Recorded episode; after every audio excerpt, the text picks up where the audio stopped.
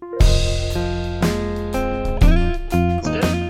this is episode two of the Social Distancing Podcast. My name is Sid, And I'm Arushi Rai. and today we're joined by our guest, Aiswarya.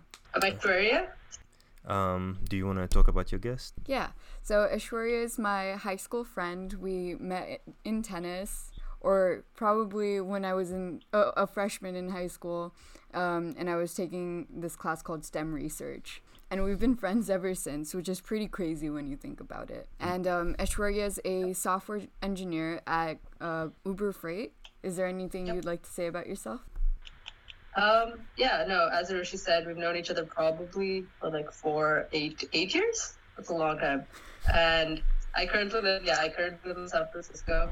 Uh, almost finishing a year as a software developer. Software Oh my god, it's almost a year. Freight. It's summer, summer already. It is almost. That's crazy that I, I Yeah. feel like you just started at Uber. But right now you're doing work from home at your parents' place in Cupertino, right? Right. So, Indeed. so today's theme is about um, quarantine, uh, work from home, and how food delivery companies come into that. Uh, what food delivery companies are, are bringing into the table, how they're adapting to the situation. and Uh, whether they're actually going to be profitable from this. Right. Uh, how we are innovating, changing the workforce. Um, pretty, pretty much talking about the business side of the whole thing also. Um, the reason why we got you as a guest specifically was because you work at Uber, which also has Uber Eats, and we really want to know your opinion just because we know that Uber is also gathering some of their employees to work a bit on Uber Eats. And we want to know your opinion on things, but we also want to know your perspective on um, what you can say, what you can't say. We just want to know what you can say, and we just want to know whether what we think is going on is matched with the reality of what's going on behind the scenes, really. To the best of your knowledge. Because you do work for Sure, Uber Freight, absolutely which is a different division. It's almost like a different startup, right? Yes, it is. It is quite removed, but Uh, But before we get we, started, we hear through that. Before we get started, just want to know how your work from home is going. Oh, um, it has been really smooth. Um, everything. I, I want to say that all the meeting, like as far as communication and projects go, we had a lot of alignment starting before work from home began. So it was very smooth to just continue executing on everything. The deadlines were not really changed. No one has really seen that much of a overall big picture workflow change. Um, there were a few additional projects that were added for COVID support. Mhm. So there's some more tighter deadlines, but other than that, people come keep the same hours. We have a few more extra stand-ups, which I feel like has been beneficial just to spend some time talking with others on what you're working on. But other than that, everyone has been really helpful. We debug over Zoom where pretty much you're it's very similar to being with other people. The one thing that you kind of don't have is just listening to other people's general chit chat and conversations, which actually I'm surprised did add a lot.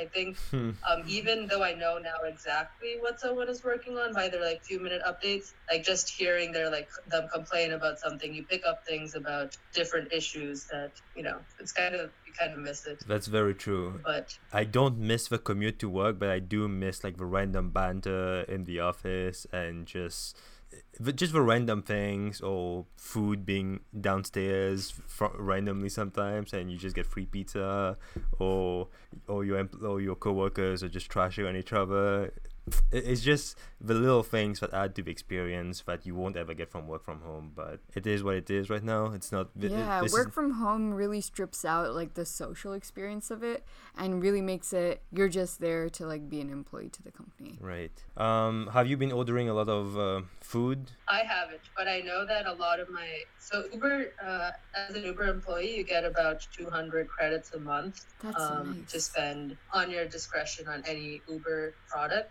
So there's it is actually interesting. Uber has been trying to volunteer, um, have have employees volunteer to donate their credits to COVID relief funds and so forth. But there's also been a responding kind of counterclaim by a lot of people that it's better for them to use their credits to support the local restaurants and uh, kind of fuel keep them keep them you know afloat because it's pretty challenging right now for a lot of restaurants to still match demand And also early on, actually, interestingly enough, uh, what Uber did was they signed up a lot of Uber employees outside of Uber Eats to help uh, get new restaurants on board. Um, so there's actually a whole process that I wasn't aware of at all initially, but that a restaurant has to go go onto the Uber site, create their menu, uh, all sorts of other pricing information and fix up some sort of some sort of a contract or deal. And there was a huge uh, flood of new small, medium-sized businesses, restaurants that weren't on Uber Eats that initially went through this process,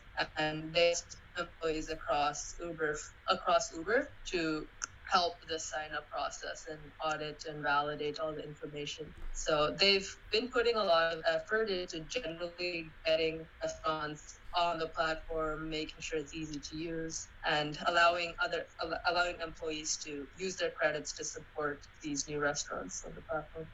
That's really cool. I mean, from from the perspective of like this app user, you don't realize uh, you always see Uber as this very tech heavy company and you don't realize that there's this whole operational cost that goes into it and it's very manual. You have to onboard each restaurant, you have to negotiate what the commission rate is going to be and also you need to fix their pricings because some restaurants they actually do a markup of their pricings and that's something that I'll go over um, they actually make their prices higher on these platforms to sort of compensate for mm-hmm. um, the commission the high commission fees um, but generally that practice is discouraged by like these food apps Right. But that also really tells you about the technology that Uber owns, like the configuration technology that they have for these restaurant owners to configure their menus and stuff. I, I was really impressed by that when I heard that, about that from you. But um, yeah. Uh, do you want to. What about you? How's your work?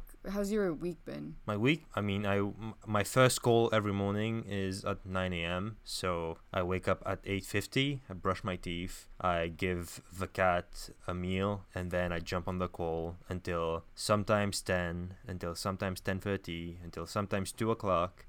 And then um, we I just work. Um, sometimes we cook. Sometimes we order boba. Sometimes we do Uber Eats. Sometimes it's Chowbus. It, it depends on. oh yeah, so you've been using a lot of Chowbus. Yeah. How how is that? Like, what made you switch to Chowbus? Boba. I mean, we we were just craving for boba, and Uber Eats doesn't really have any boba options. And we know a lot of boba places, but Uber Eats just doesn't list them. Uber Eats only lists a bunch of places that um, uh, high end and when you order a boba at eight dollars you end up paying probably like 14 15 dollars with uber eats. So sometimes most of the times i order with uber eats but sometimes it's just not worth it. So then i went to chowbus i saw this vast list of options and i was just like this is like the obvious option for boba at least and yeah. for asian food so. Have you used have you heard of chowbus I haven't. Is it a regional thing? Interesting. So, so it's a new new sort of app. I know it's very popular here in Chicago. Mm-hmm. Do you know where it, it originated from? No, no, I, I, I didn't. I think it's research. a New York company. So it's um it's a small startup. It's also food delivery based, but basically it's targeted at ethnic food. So um and when you say ethnic, right now it's primarily for Asian food, but it does have like a few Indian spots, and then it has like this Caribbean place but it's like the best ethnic food that you can find and it's handpicked by people who are actually asian like as in korean korean people picking the best korean restaurants yeah. so it's it's hard to get on the platform but when you are you are when as a user you know that these are the best places that they're actually um, very authentic and it's also really low cost. They don't have much markup. Their delivery fee is two ninety nine, and uh, or service fee. Mm-hmm. Their service fee is like two ninety nine, and um, if you pay for the, they have a membership model, so you pay nine ninety nine per month, and then um, you don't have to pay any delivery fees, which also makes you order way more. Yeah, and the first month is free, and they have like this really awesome reward service. Mm-hmm. But I think in terms of um, features, also the best feature that I enjoy is you can order from different restaurants. Oh yes. And then you can order boba, and then if a drive, if I think it's like for each restaurant they choose a bunch of restaurants in the surrounding. So let's say I'm ordering from this one restaurant on Halsted, and on the way the driver will be driving by this other restaurant down the street anyway, so I can order from both these restaurants. So I can combine the appetizer, the main course, and the dessert from the same street in terms of restaurants, and then all these meals from all these different restaurants come from one driver. And at the end of the day, I'm only paying one delivery fee and one service fee. It's not combine or combining all these delivery and service fees together and waiting different times for different drivers to come by. Yeah. It's such a simple thing, but hey, we thought that um, we peaked in terms of uh, delivery, food delivery service. It, it was actually founded by two um, uh, college students in New York. Yeah, I mean, with like with GoPuff and things like Chowbus, there's always those niches that those companies discover, and you're just like, huh, this could be a thing. And yeah, now I'm using all of them, and Yeah. it's crazy good, crazy good. It's a good time to be in the United States right now in terms of. Wow, how long? How long have they? How long have they been around? Do you know?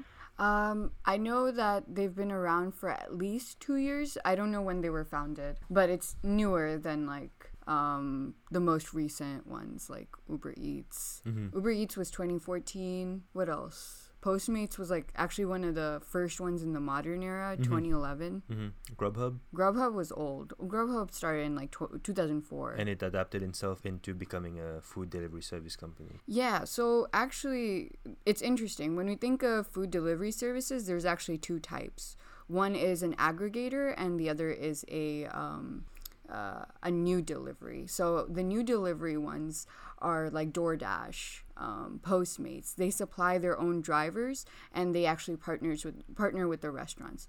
Whereas Grubhub, they were uh, basically bringing in customers. They were really functioning as a advertisement uh, for these different restaurants, and um, the restaurants they would take care of their own like delivery. So that's like targeting people or, or companies like Papa John's, which already has its own fleet of drivers and cars. Um, also like uh, let's see. I, I, I just remember Papa John's off the top of my head, but it's like really companies like those big big chains. But ultimately, they had to adapt to the market and bring in their own drivers. Mm-hmm. I mean, initially they had started as just like posting people, posting company or restaurants menus. Mm-hmm. Did you know, like Grubhub, they were started by literally like the founder walking around the streets of Chicago, grabbing menus, physical menus It from restaurants. Chicago? Yeah, yeah, it's a Chicago company back in 2004. And uh, he grabbed like menus from restaurants and he'd like type it all out and he'd be calling from like uh, calling these restaurants and saying, "Hey, do you deli- like I'm over here, would you be delivering to me? How much would that be? blah blah blah blah."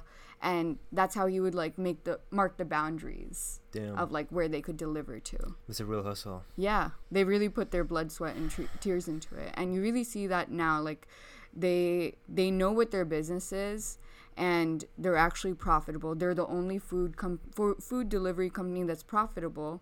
They're they're really famous for the message that they sent last year in October. They wrote this like 22 page um, uh, business. Uh, what do you call like your quarterly like report that you send earnings report? Oh, they yeah. they basically sent a letter to their stockholders and they said food delivery is not going to be profitable where we are profitable is from like advertisement uh outsour- like outsourcing the logis- handling the logistical aspects for the restaurant. So their main business main money isn't even coming from the actual act of food delivery. That's just bringing the restaurants in providing them some value. Damn. but the actual business itself is not profitable. But you see their service this might actually like hurt them in the long run i think.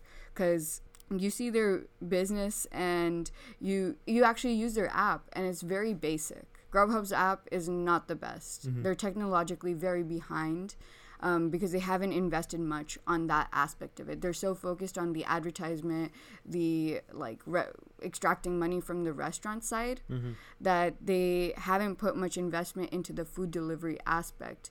And if they don't have that, then there's not like the total value that they bring in is very low, and they're not going to retain their users. Another reason why they're actually saying that food delivery is not profitable is because um, there's just so many competitors and there's always someone with more cash to burn. So people or companies i keep on referring to companies as people but uh, startups with more more cash to burn they can offer rewards to entice customers. And customers right now like you and i we we're gonna go for whatever gives us the best price. Yeah. There's no brand loyalty. A hundred dollars in free deliveries by Postmates. It's gonna. It literally took the shine out of everyone for like two years when all the YouTubers were, were promoting their promo codes or whatever. Mm-hmm. That was crazy. But yeah, you're right. Mhm. Exactly. And if uh, people are hopping from different different platforms, these um, uh, companies they need more more and more cash to actually improve their service because there's only so long a customer will go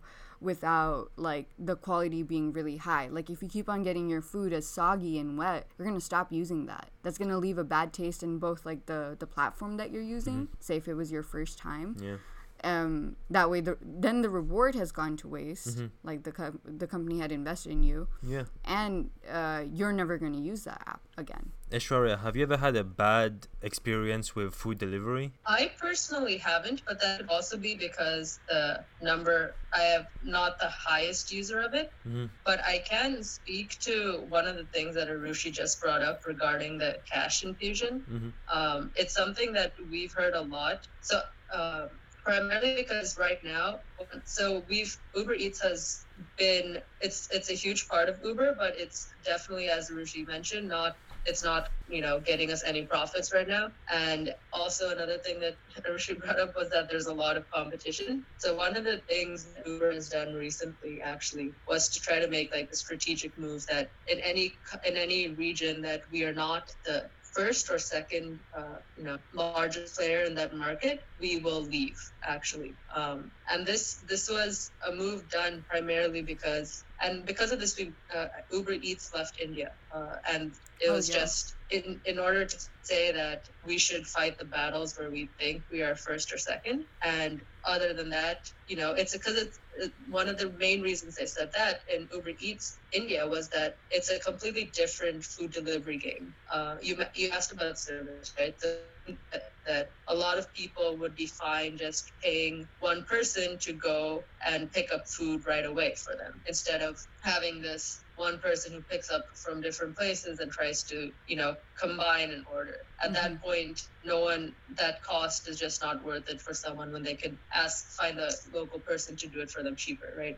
So Oh, it's a wow. completely different market um, in terms of the amount of time people will wait and the cost associated with that time. And because we didn't really have that market picture determined properly, um, and some other local businesses, I think I think Zomato, if I'm not sure, if I'm not I'm not 100% sure on this, but is one of the uh, largest players in India right now, and they have a like a slightly different model where they will as soon as you ask um, they dispatch like one person to go get it and actually place the order for you when they get to the restaurant and then bring it back so that you don't have like cold food or Oh, interesting. uh, so on and so forth. So yeah, um, it's just it's more of a question of having more tailored solutions for the actual locale that you're in because of this com- competition and different preferences. Right. Also, speaking of competition, the thing is, uh, the only another reason why people use different apps is because you can only find that restaurant over there. Like the reason why I've had to use DoorDash is because Noodles and Co. and Chipotle is on there exclusively. Right. So um, then I have to switch over. But the thing is, all these re- uh, all these um, food delivery services, they realize that that's also where the money is. Like you got to sign these exclusive contracts, and they tried to, but then like uh, I think McDonald's had first signed with um, uh, I think it was Uber Eats. Uh, McDonald's had first signed with Uber Eats an exclusive contract. Then they negotiated out out of it because they realized also customers are just going on every app, so they're limiting their own exposure by limiting themselves to one app. And it doesn't make sense for a business or a restaurant to stay on one com- one food delivery services app if it's going to limit their own exposure, right? Since that's what they're paying the commissions and all that markup Right. for, Mm-hmm. for that exposure. So they want to maximize it as much as possible. But for on the food delivery service end, they're like, oh no, like that's that's one of the um, upper hands that they have, ex- exclusivity. So what you have is you have a whole lot of competition, and you don't have much of a way in between them to set them apart. They're all offering the same things, rewards.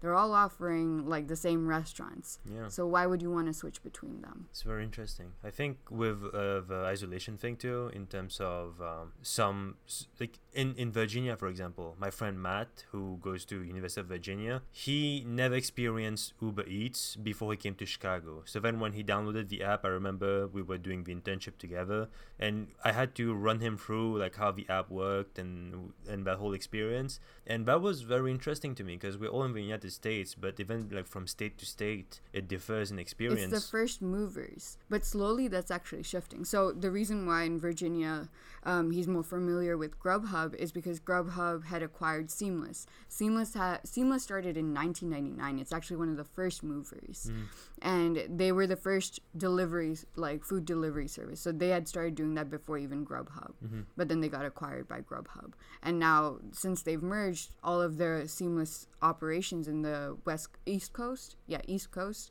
is now under Grubhub. So that's why they have a stronghold. But that's shifting because in the month of March, uh, DoorDash used to have 39% of the market share, and they went up to 45%. And the biggest loser in the market share was Grubhub. They used to have 30% of the food delivery market share, and now they're down to 25%. So they lost 5%. They're not offering the same rewards. They don't have the same cash to burn through because they're a public company and they're operating with the Midwest finan- like business model. You don't pump in a ton of VC money. You're using you're using the money that you know you can like generate back. Right. And that's also why they're profitable right now.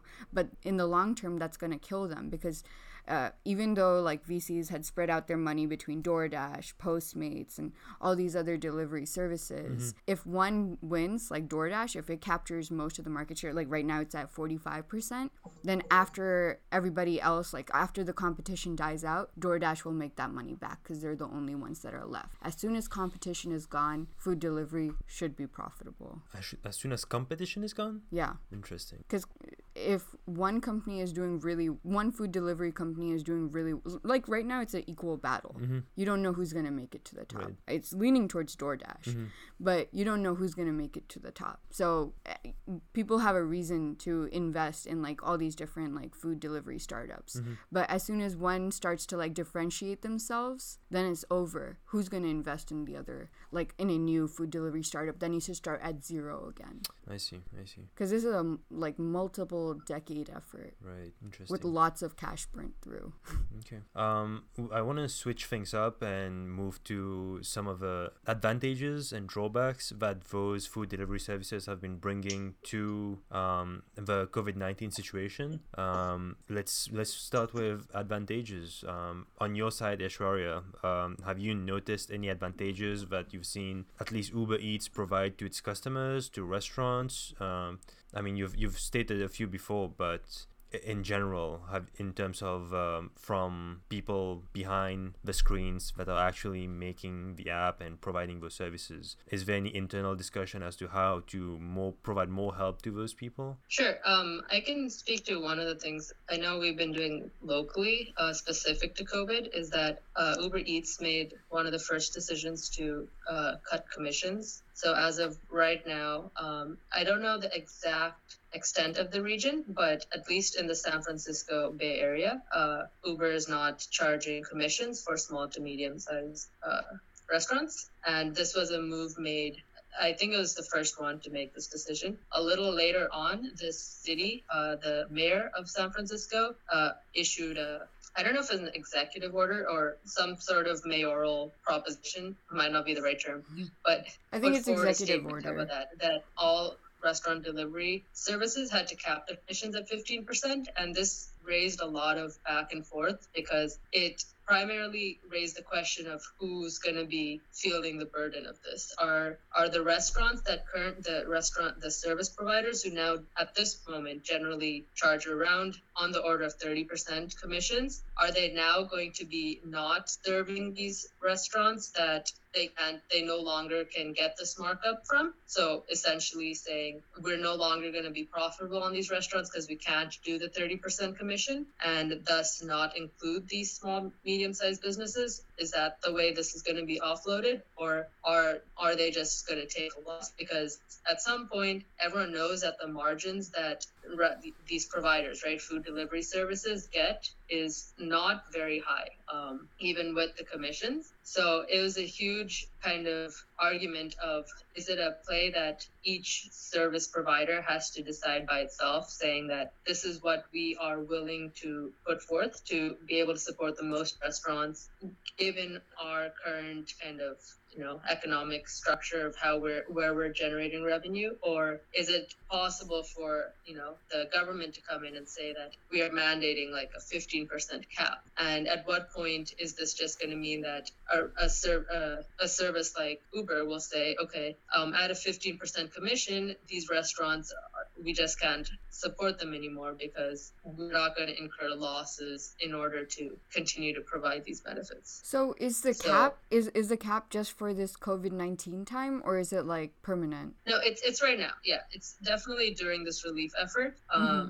I don't know, like it's. I think it's it's not. There's no like clear end date per se, but and the cap is for like as all, far as the implementation goes. Hmm? Is the cap for like all restaurants in the San Francisco area? Sorry, I think it froze. Oh, I'm saying is a cap for all the um yeah, businesses in it, the San Francisco area? Yeah, so it's it's a cap for all like DoorDash, uh, Grubhub, all all you know food delivery. Oh, I, I meant restaurants. Sorry, can't charge more than fifty percent commission. Okay. Sorry. I I meant to say all the restaurants in San Francisco, not differentiating between small or large business. Oh yeah, yeah. Um, I think I no, no, I don't think it applies to chains. It's only for what classifies as a small to medium sized restaurant. I think that's interesting. I I think but, that. Um, uh, like if the entire city is uh, making that move the advantage clearly lies on the city right mm-hmm. like the city has a bigger say because a food delivery service is not going to drop all those different like restaurants even if they're small or medium because they're still bringing in business right. people are looking for those different restaurants mm-hmm. when i go on uber eats i'm not looking for mcdonald's right i mean you you i i mean that's like a that's based on per- personal preference. That's mm-hmm. like probably just a you thing. You you don't usually eat at McDonald's. But either. when you look at the price of like McDonald's on Uber Eats or any other, like mainly Uber Eats, um, the markup is just so high. Mm-hmm. And when you know the cost of what McDonald's is actually worth, it doesn't make sense to have these like large chains that are um, also like really cheap, mm-hmm. supposed mm-hmm. to be really cheap being paid for at a really like um, high price just because you're ordering through this app. Right. I'm not sure whether McDonald's is still do- doing uh, drive-through and all of that, and especially as someone who cannot drive, it's like it's just a convenience at that point. The extra seven dollars on top of my eight dollar Big Mac, mm-hmm. that's just like the price of convenience, and that's also like capping on how much I'm consuming a Big Mac myself. But that's just how I choose to go for McDonald's when I'm on Uber Eats. But actually, um, when you're looking at commission fees, it's a fixed percentage of each order. And if people are making small orders, like they're just trying to feed themselves, because usually, like, the amount a person can eat is just so much, right? Like, it, if it's under a certain bar, they're still not going to be making much from commission. You mean the company? Yeah. Mm-hmm. Well, would you, would you agree with that? I feel like it's you should become. And then ultimately, what that does is that you see this like really immense markup on your individual order, first of all, you need to, you get fined like that small order fee. Mm-hmm. Uber Eats is actually the only one that does that like small order fee. Mm-hmm. Um, you have that, then you have the service fee, then you have taxes. Taxes actually vary across different platforms for the same region. Oh, interesting. Yeah. So I actually have a chart over here. Somebody ordered su- two Subway sandwiches, six inch, and the sales tax for that like on Grubhub was one dollar twenty cents, uh, and then on DoorDash it was one dollar twenty nine cents, and on Postmates it was one dollar thirty three cents. So it, it's varying across different platforms. But ultimately, what I'm saying is if you're having a 91% markup on a small order, like double the cost, how much are, are consumers willing to go and pay the price of convenience for this to be sane in the long run? Because you also see meal kits coming in too. Mm-hmm. So if you really want convenience, going to your fridge is going to be easier. Right, as we saw this week. Um, but I just want to know on your side, what's the discussion based on that in terms of how we hike up the the convenience fees and the service fees and all the tax prices uh, from Uber Eats perspective? Just because for for our side, from our perspective, it doesn't make any sense. Even though as consumers we are still using those services, but from people that work there, what's like the logic behind going through those decisions? Sparsely, but we use it sparsely. I used to use it a lot before, so yeah. So I, I mean, I, I don't have that much insight into how how Uber Eats has decided to do its commission like breakup, um, and you know the pricing structure. That I think it's something that's also still largely being determined slash figured out um, with various promotions. I know the one thing though um, that you mentioned is a lot of times companies like Uber Eats are largely trying to do growth first. It's only been a recent push where we're trying to make sure that everything is margin. So if you if you've ever seen a situation where initially we take like a lot of put in promotions, have low service fees, that doesn't necessarily mean that's sustainable for the business. And mm-hmm. whenever it hikes up, that's that's usually a few years later on where the company now has to start making profits. So But I think, as I said, so pretty much I can't I can't speak exactly to how the pricing structure is done. Only to say that a lot of times it's it's still being figured out and it's not profitable even when it seems reasonable to consumers. But the issue is, even with these high markups, it's still not profitable. And then you have like Grubhub, which is profitable. It charges a service fee of one dollar twenty nine cents for this uh, order that like primarily costs like eleven dollars ninety. Oh yeah. Also, the prices are different on each platform. So Grubhub, the price of two turkey uh, sandwiches that are six inches is eleven dollars ninety eight cents, whereas like on DoorDash, Postmates, and Uber Eats, it's $14.78. So there's already that fluctua- fluctuation on the item's price. But then when you look at service fees, Grubhub, which is profitable, has a service fee of $1.29, whereas Uber Eats has a, a service fee of $2.22, and Postmates being the highest, having $2.42. So I think these high service fees, they're not sustainable. You also see that with DoorDash also gaining like a lot a lot of the market share because their service fee is relatively low. It's at $1.20 for this order. So you you have uh, you have double the service fee for Postmates and Uber Eats compared to like Grubhub and DoorDash. and when was this taken? This data, This was um if you have it. this was either this was 2019. Oh, interesting. Yeah. Well, I, I'm, I'm honest. Yeah, I think the one one thing I can add to this. Sorry, go ahead. No. Oh, go ahead. definitely pop in. Yeah, the one thing I can add to this is that uh, I know, like, as far as rides go, that we recently also made a shift on the pricing structure where initially this was from the city's move to AB5, where it says that contractors now have to be able to determine their own prices and, you know, so that they're not employees. And because of that, Uber used to do a system where they would tell you your price beforehand, right? So Mm. I could say that I want as a driver, as a sorry, as a rider, if I just put in from here to San Francisco, um, it would tell me before I even selected the drive that it would be let's say forty dollars, right? Interesting. But now Uber Uber moved to giving it a range. So it's like it'll be from between thirty eight to forty five dollars per se. And the main reason they they did this is that now this allows for them to compute based off the actual number of miles and time that the driver ended up driving, uh, and then charge you based on that. So this was it's more of a it's a cost structure, pricing structure that's based. It's like a rate per mile or hour, you know, dollars per per minute. I think one of the two combination of that of the time and the miles driven, so that it's a direct proportion for the driver to say that if I put in this much, uh, this many hours, drive this many miles, this is about how much I should be making. Whereas before it was more of a black box saying that this this ride should take generally this amount this amount of time, but let's say there's a lot of traffic now the driver isn't fairly compensated. Right. Hmm. So um, I think I think a lot of these small differences in you know markup revenue commission is largely just based on like how how they're charging per unit um, and you know computing this price. It's not necessarily uh, that like one company is a- across the board putting a higher mic- markup on everything. It's just in this example. Yeah, it's based part, on their partially due it's- to Uber's algorithm of like having surge pricing, which actually makes their um, uh, service fee fluctuate. So sometimes you can get like a crazy high service fee, or like sometimes you get a lower service fee. But generally, it's high across the board. That's Interesting. interesting to know. So we're gonna be paying more for rides now. Well, I hope Uber keeps bouncing those rewards towards me.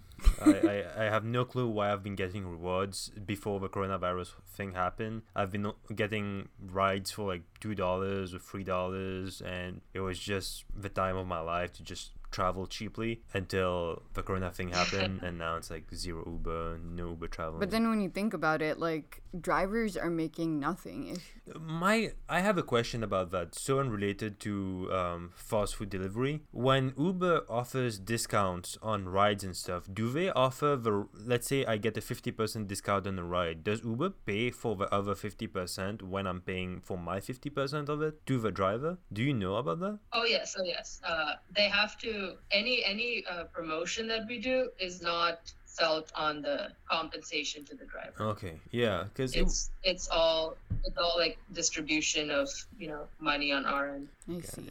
Yeah, because I was very worried about that for a, s- for a quick minute, but that, that's that's good to hear. Um, I just want to shift to towards kind of the end of a podcast. Um, in terms of innovation in the food delivery services, uh, I just want to know um, what's your prediction on how this industry can be innovative or can can be brought to into this other sphere. I know usually successful businesses usually when I've seen them, it's like they're trying to solve a problem. So before you see the problem, you can't really predict what the next problem is going to be for these food delivery services to tackle. But I just want to know, like, from your perspective, what's your gauge on where uh, food delivery service companies are going? Oh wow, that's a big question. Um, think of a company idea right now. huh? I said, think of a company. Where are company. they going? That is Where do you think that where, where's like one aspect of profitability or one thing that you want to see in a food delivery service that they don't really have right now?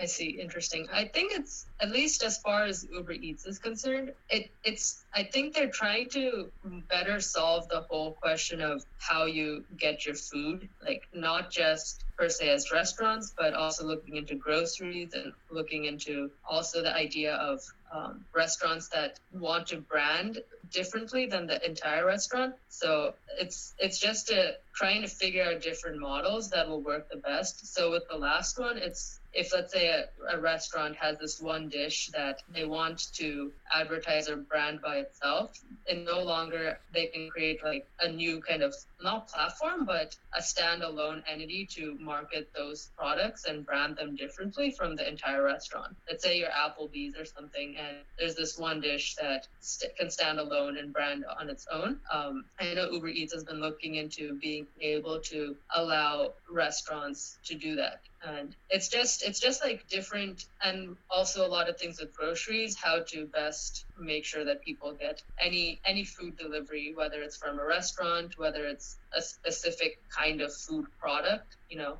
like a dish like not specifically tried tied to the restaurant's brand. And with groceries i think it's mostly just you know your food consum- consumption habits and who can kind of get that whole picture tailored the best for the consumers kind of my take on it. As i said it's very different even from region to region. What what are consumer habits in one place would be very different in let's say you know a different country. Mm-hmm. And for all of these com- com- competitors that are trying to gain share, not just in like the Bay Area, but also in Chicago, where people might do something else, in India, where they're just used to different norms. I'm not sure. Like, I, I we've definitely seen the drawbacks of companies that just try to use the same model in different areas and it doesn't really work out. Mm-hmm. But at the same time, you do need to grow because otherwise there isn't the opportunity to get, you know, revenue just from tackling these new markets. Right. I think so there's I, one my like, two cents, but it's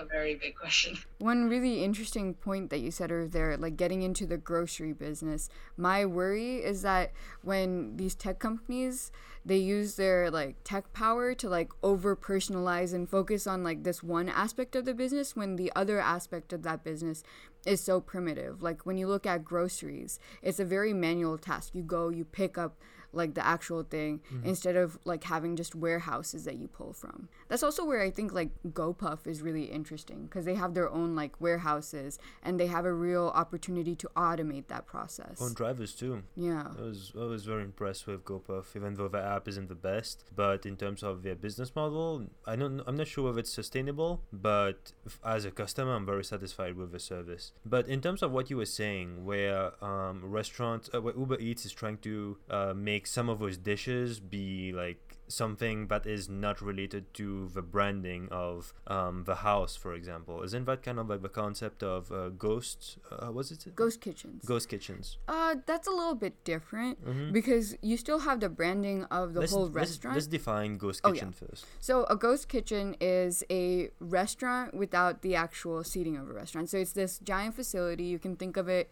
as a co-working space for restaurants, and they can go in and they can make their dishes and they work in conjunction conjunction with these third party delivery services and have their food delivered out without having the huge cost of maintaining the restaurant. Unfortunately, you'll see a decline in the actual dine-in experience because there's no the real like problem in the restaurant business is the whole part where you're renting this $18,000 per month facility to that'll be occupied for only a certain percentage of the dates, heavily underutilized, and you're paying for that cost constantly when you can uh, just take the food part of the business and people yeah. can just order from an app.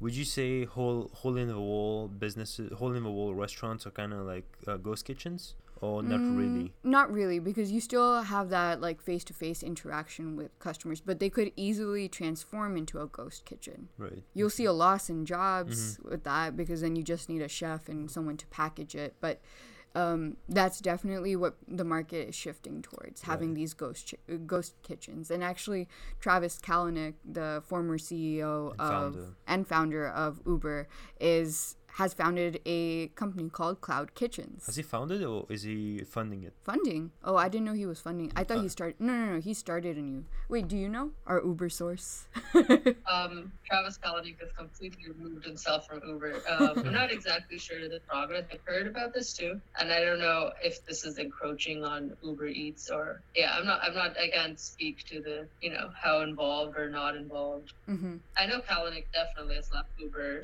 board, oh, yeah. everything but he's, he's like no longer involved. I, I think he founded this company and he got funding from Saudi Arabia. Yeah, yeah, yeah. I've, I've heard that. I've heard that. What, um, what's this shady investment? Yeah. Why from Saudi Arabia? Who are those? Um, who's pocket? Who's he's sort uh, of banned from like Silicon States. Valley right now. Wouldn't you say? Like he's so infamous. Would any VC in like the valley, yeah, would any VC in the valley invest in him right now? Would that ever be a good look? I am not sure. I I, I can't tell you. well, honestly, I don't know. I mean, he has to go like wherever. I mean, Saudi Arabia is super rich, right? They're they're ready to fund things. You also saw that with SoftBank. So, SoftBank is very ready to fund things until now. yeah, I'm just curious as to because he has okay, he doesn't have a good record in leading a company, but he has a good record in starting a company. Like that's the whole entrepreneurial spirit, right? Being the executive at a company that's a different thing from starting a, company and getting it to a successful level but talking about the founder of uber is like a conversation for another day but I'm, I, I do think it's very interesting that he is speaking his nose I do think it's very interesting that he's like peeking into ghost kitchens. Do you think he's trying to make a Steve Jobs move? Exactly. that's, that's what I was about. I was I was coming to that point just because from Aiswarya's point, um, Uber is trying to find this in between between kitchens and ghost kitchens where they're trying to have restaurants have serve this One this, dish. this one dish that's disconnected from the restaurant and its brand and him on the other end is like no this is like a ghost kitchen it's like you know how when you go to certain supermarkets there are those containers that have no brands and no labels on them it's like Mhm. those restaurants with no labels no brands it's like you're just buying But that's not what a ghost kitchen is. Mhm. Like those are actual like businesses. Those Mhm. are actual like restaurants. so it's, it's still gonna be they have their own packaging. They have their own Uh, branding. They yeah. just don't have in-store seating. Got and it. they might have a ghost kitchen and in another restaurant. Mhm. Like in London, this is really popular, where they have a, a restaurant and then they have like a delivery like radius that they can deliver to. Then they'll go in another popular area, start a ghost kitchen over there, or like in an existing like facility.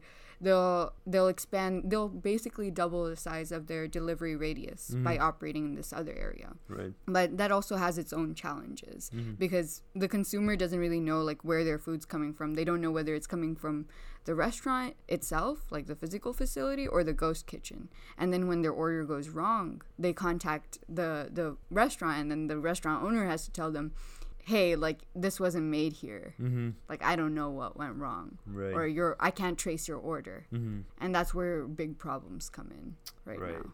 Well but it's an interesting area. Yeah it's still something for the future. I, I wanted to add one area of like innovation that I see is you see people becoming a lot more health conscious right now. And ordering out, you always get really oily food. And um, there's only so long when we'll go while we're well. Actually, going back, um, the whole food industry is known to be like sort of unprofitable for like people's eating needs. So like people can only eat so much. They have a limited capacity for even dining out as well and actually physically eating. That's why groceries there's such thin margins.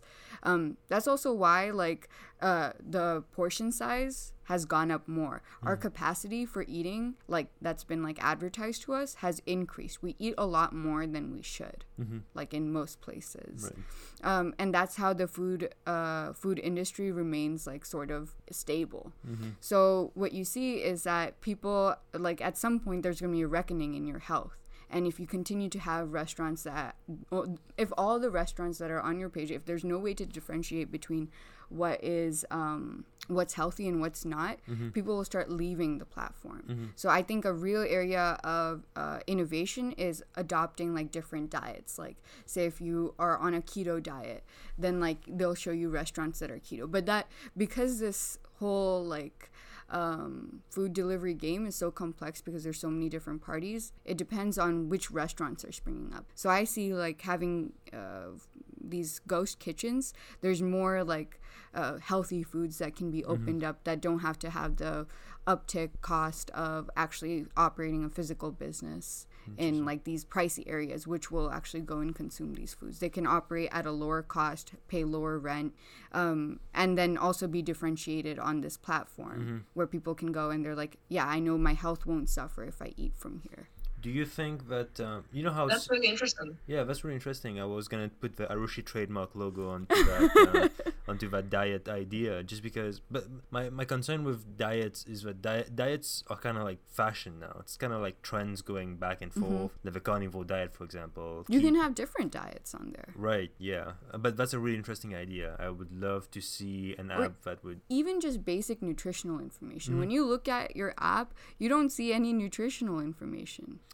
You don't? I think you. at least on Chowbus oh yeah, no, Yeah. I think you do now because restaurants have to provide these. I think that's like that's, that's important for the customer to know how much uh, how many how many calories you're getting from a Big Mac burger. hmm But- But more than just calories, like the trans fat, like breaking it, if you can break it down specifically, I feel like that's that would be like so great for the end consumer to Mhm. really know what's going into their food. I know that's insanely difficult because this is not a standardized process. Right. Every time you're making a meal, it's a bit different, but so is the calories too.